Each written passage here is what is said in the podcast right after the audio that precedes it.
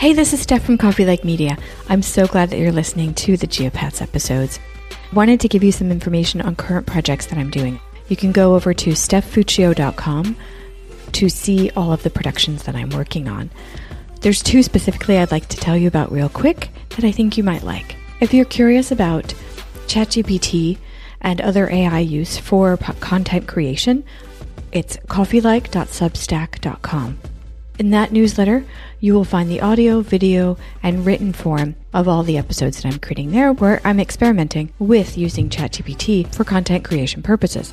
Also, I'm venturing into sound design, doing my own meditation podcast. It's called Solo Work Life Meditations. And if you work from home alone or you're a solopreneur or freelancer, I think you'll find the topics and the vibe of the podcast episodes to be really soothing and of course, if you need help with any of your podcasting needs or know anybody that does, please send them over to me at stephfuccio.com. That's S T E P H F U C C I O. I do momentum calls where I help people get unstuck from their podcasting struggles and podcast audits and things like that. After seven years of content creation, I am very much so here for you to help you get your voice your stories and your messages out into the world in whatever way I can do that. Thank you so much for listening to Geopats, and I look forward to hearing from you. Bye. We're in a very weird state right now. I guess social media is better than TV. I hate to say that, better than the BBC right now. Yeah, I think if, if I didn't have that, I'd have a very blinkered view of what was going on, really. It's only because of that that you can kind of get a good view of what's going on in the country. You could try to not be involved in politics, but I had to get a visa for my wife to come to the UK. And that's, first of all, that, that puts you right in there with politics because uh, immigration is this big topic in the UK right now.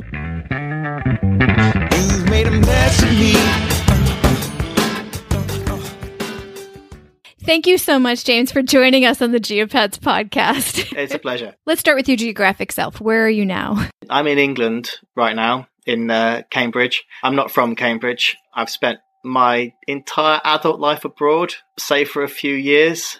I first lived in the Czech Republic for, what was it, three years? It was a few trips. And China, mostly. I was in China for a decade. Zhuhai, my first year, and then I was in Beijing for a long time, and Guangzhou for the last few years. Now I've moved back to my home country. Tell the listeners about your podcast.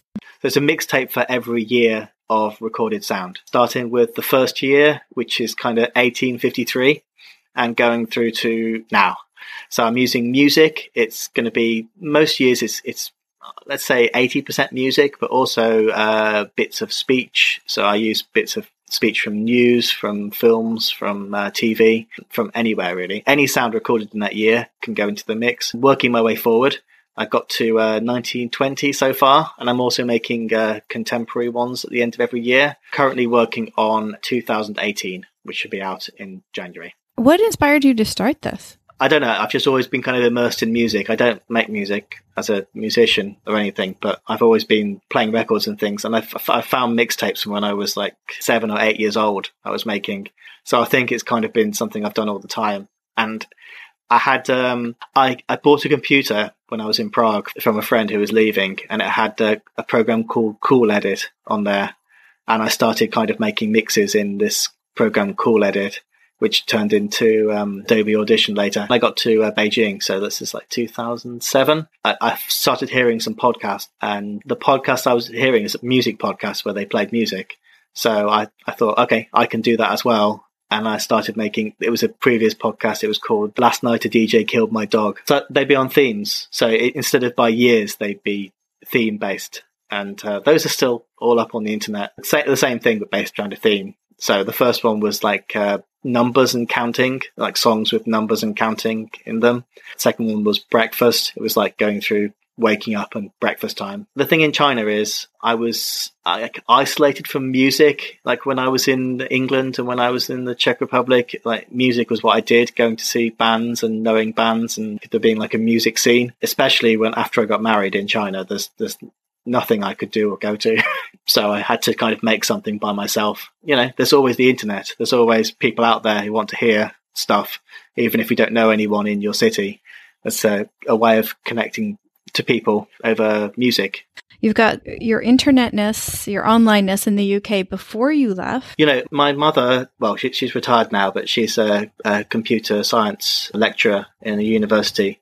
So in the 90s, I would go into the university and use the internet, and it was painfully slow, like 95 or something. I was making a fanzine for my favorite band at that time, and I was kind of trying to look at web pages to get the equivalent of that. So I just yeah searched my favorite bands, and uh, stuff would come up. You'd sit there for 10 minutes watching the one page load, I remember those days. Just for a reference point, when did you leave the UK to go live overseas? What year was that? It was kind of 2001, let's say, although I came back and then I, I left for good in 2002. When did you return to the UK? How recent was that? 2016 is when we moved back to the UK. So we're basically talking about 2002 to 2016, it sounds like. Yeah, so like 14 years. When I was in Prague, I, I, was just writing this blog all the time, and all my friends were kind of as well, but I was taking it more seriously. I was writing something every day. And there was a magazine called the Prague Compass, and they, they, were, they were just setting up. They just put out their first issue. And they said, We want an expat blogger to be uh, our diary writer for the magazine. I was like, okay, I can do that. I didn't really have much work then, and I didn't really have. I was technically homeless for about a month when I joined that. I say I, I, I wasn't like sleeping in the streets or anything, but um, I didn't really have like a, a, place to stay at that point. And I met the editor, and he, uh, well, the owner really. He, uh, I think he felt sorry for me and just gave me a job doing that for his magazine. Yeah, so I, I was running half of their website after a month or so because he didn't really know what to do with it.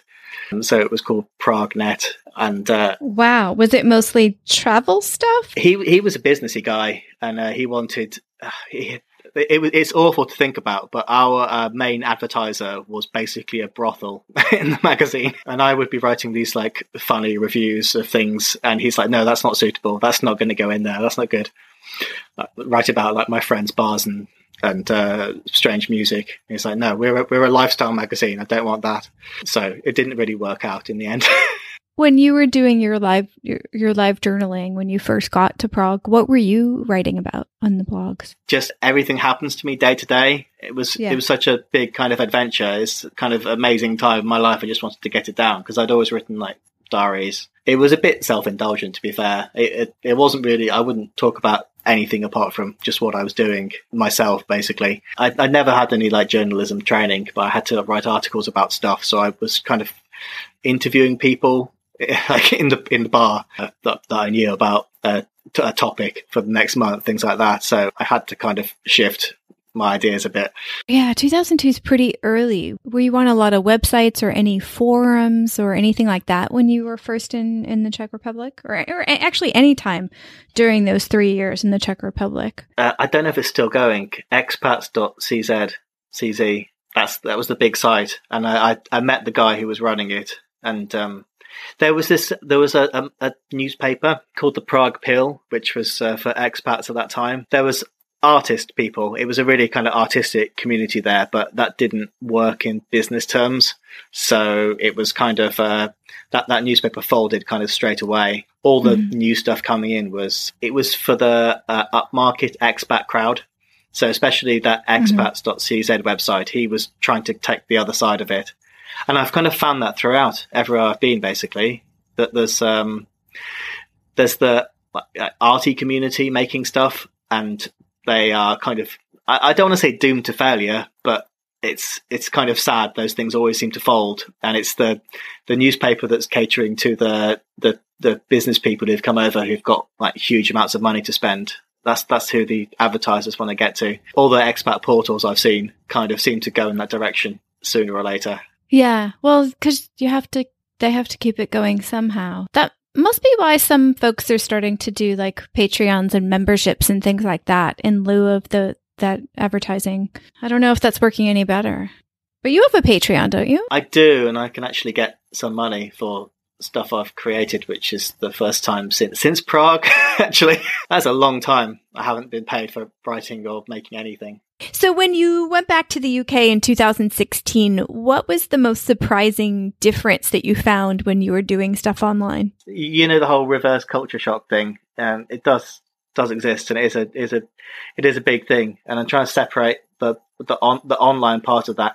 I stayed in touch on on like uh, WeChat for quite a while, and I didn't really get up to date with like apps and things here. I, I sent out messages saying, "How does it work in in England? What what should I be on?" And people were like, "Oh, Instagram these days." So I I I try to do it from time to time, but I just yeah, it's a hassle. You can't make links on there. I just want to link everything to my website. I don't want to be creating stuff for somebody else's website. that feels kind of annoying. I, I, guess I've got into Twitter, although I hate it as well.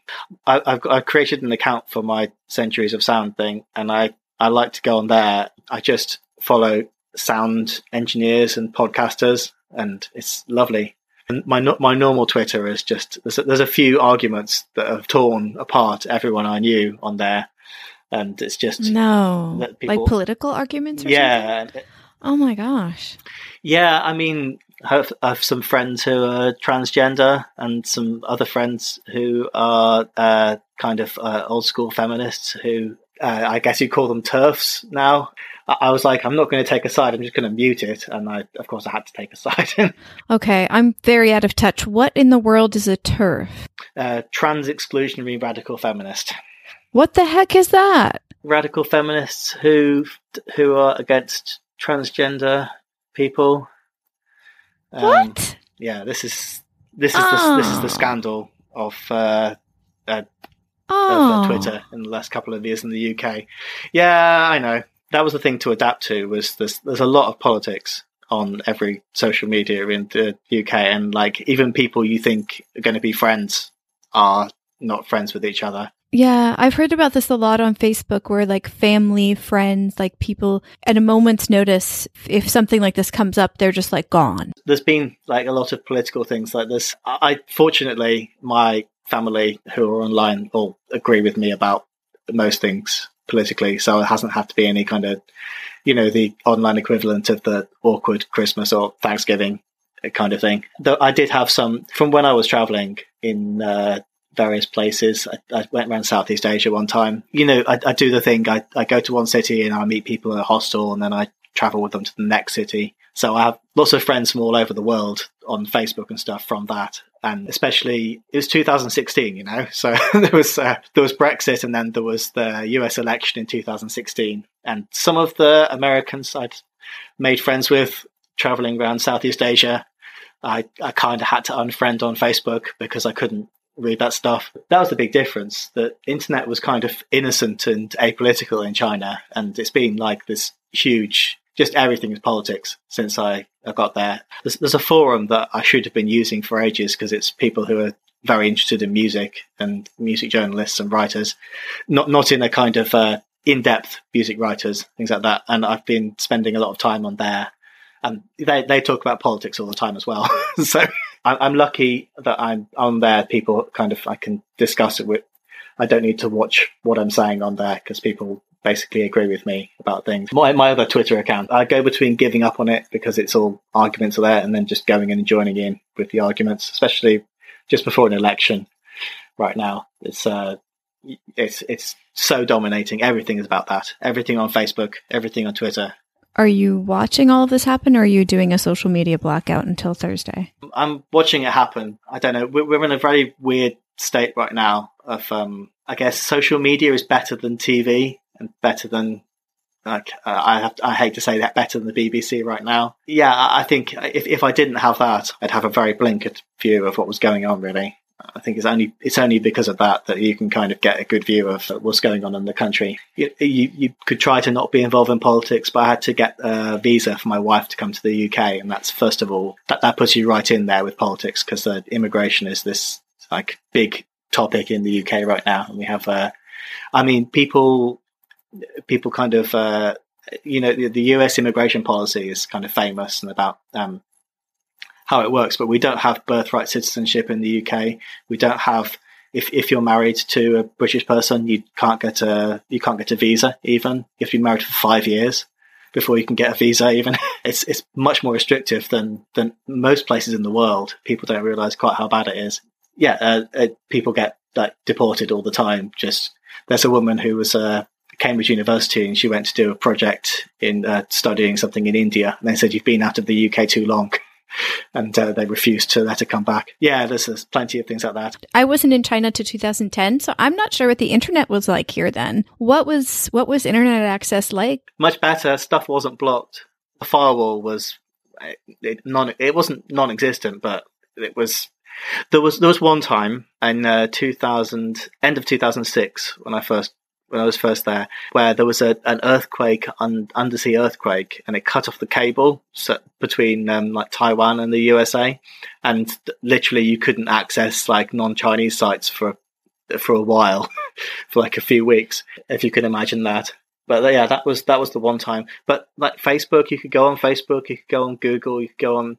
I had a student in Beijing who was working at MySpace headquarters in Beijing, and he was uh, one of the the guys organizing uh, MySpace in China, which was going fine. I, I, don't know if they even bothered blocking MySpace. They've tried reboots a few times, but when when there was the, the MySpace era and that that was that was all fully available. That was all free. When they started to block things, I think um, I forget what it was. Uh, there was a, there was a website called Anonymouse. It is kind of like you could just di- redirect, so it just changes the URL and you could just use any website. It was very easy. so it, it, was it was fine using the internet. It was just slow. You couldn't stream video from from the from UK or America. No way. But um, it was it was fine as far as things you were actually using. When did it start becoming difficult? 2009 ish, because it we got here and it wasn't blocked, and during the year we were here, then it got blocked. So it must have been between 2009 2010. I think you could use Google until like 2014 Uh, something like that. It, it was a very slow block and we were still using a free VPN at that point and it gave us access to everything. So, I mean, it wasn't very, it wasn't very efficient block yet. I remember it that the VPNs had lots more trouble. Like it's 2014, I think, was the time when suddenly you couldn't use free VPNs; they didn't work at all. And the the paid ones, you had to keep getting like updates. You'd be offline for a week or something. I remember those. That that was when I left. It was in that kind of state. I think for big companies, it's still okay though, isn't it? They've got their uh, private connections that just kind of they do, uh, t- yeah, tunnels. Yeah, but it's, it's okay yeah, for them for now. Because uh, I, I, work for I work for EF, and everything's coming from Boston. You, you log onto this Boston server, and it's, it's bizarre. It's yeah, everything's kind of running from from there. Okay, so when you moved to China, there was free access. What were you doing online? Was it still a lot of reading the news or? I had a, a weird food blog. It was called FoodTube, and it, it sounds like it's YouTube, but it's pre YouTube actually because it's uh, 2006. I, I, did. It wasn't videos. It was just I I'd uh, go around Zhuhai finding weirdest food, take photos of it, and eat it and review it. I, I could find lots of really weird food. This was all still on LiveJournal, so it, it, it got some attention at that point. I don't know if I want to publicize that too much because I feel a bit weird about some things I ate now. Is it still online? It's still online. Oh no! Yeah, you can find that. I'm sure. I don't know. I don't know if LiveJournal is uh, what's happened to it recently. It's it's it's being bought by a Russian company, and um, yeah, that was ages ago as well. But it's probably still there. Food FoodTube, LiveJournal. I, I ate dog on there one time, and that was very controversial. And I, I, I found out some things about it afterwards, and I feel like I shouldn't have done that now. So um, that was kind of the end of doing that. There's a photo I think I've removed of, a rat's foot. I didn't want to be existing anymore. Um, oh, oh, that doesn't seem safe. Mm, yeah, so did you eat the rat? I didn't eat the foot. It was in uh, Guilin. They had a bamboo rat, which I think is technically not a rat, but it's a rodent, that's for sure. And it was disgusting. Okay, yeah. Well, it's it's mostly the disease part of the rats and stuff that's dangerous. I don't know. Well, I, I definitely I don't, don't do that um, now. But it's easy to when you come from the West and how sanitized we look at food, and then you come to the East where they eat a lot of different kinds of things and different parts of the animals that we don't, it's easy to go, that's really weird to everything. I found some food that would freak out Chinese people that I'd eat at home. If you tell people about live oysters, then they they can't believe you foreigners eat live oysters. But I, yeah, that it's like I would never eat anything that's alive. It's like, yeah, that's actually I, I, I did, and I, it's not that weird for me. I don't know. I think actually most English people don't don't like live oysters.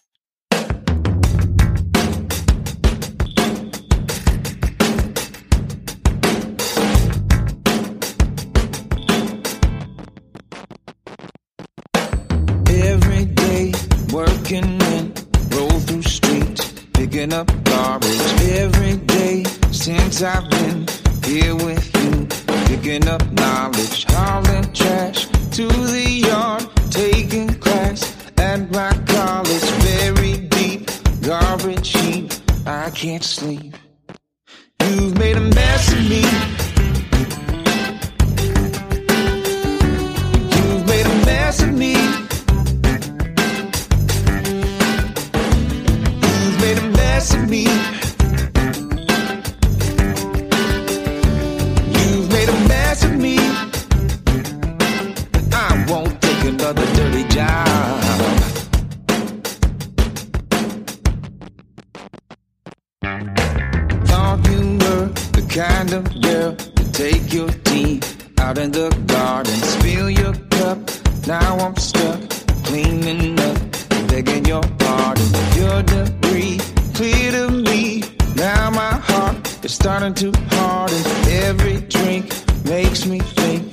Of the stink.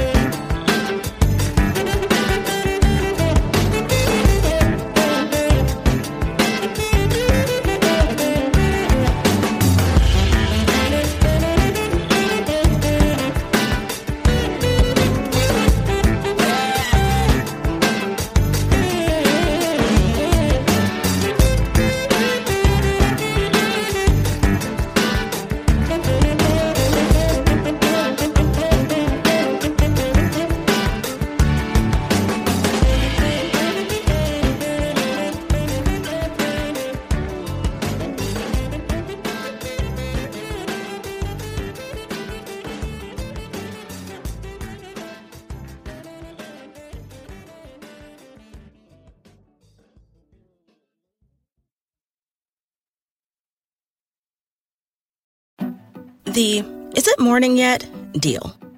How about now? Or now? Because morning time is McDonald's breakfast time. And that's the best time of all the times. Wake up with a little splash of sweetness. Get any size iced coffee from caramel to hazelnut to French vanilla for just 99 cents until 11 a.m. Price and participation may vary, cannot be combined with any other offer. Ba-da-ba-ba-ba. Membership fees apply after free trial. Cancel anytime. You know what's wrong with health and fitness? You weaponize it against yourself. Why didn't you go to the gym today? You're so lazy. Ah, why did you eat that? You have no self control. Stop it. At Beachbody, we think training and caring for your body in a way that works best for you should be about loving yourself. Let us help you without all the judgment. Here's how. Go to beachbody.com to claim your free membership and start feeling great.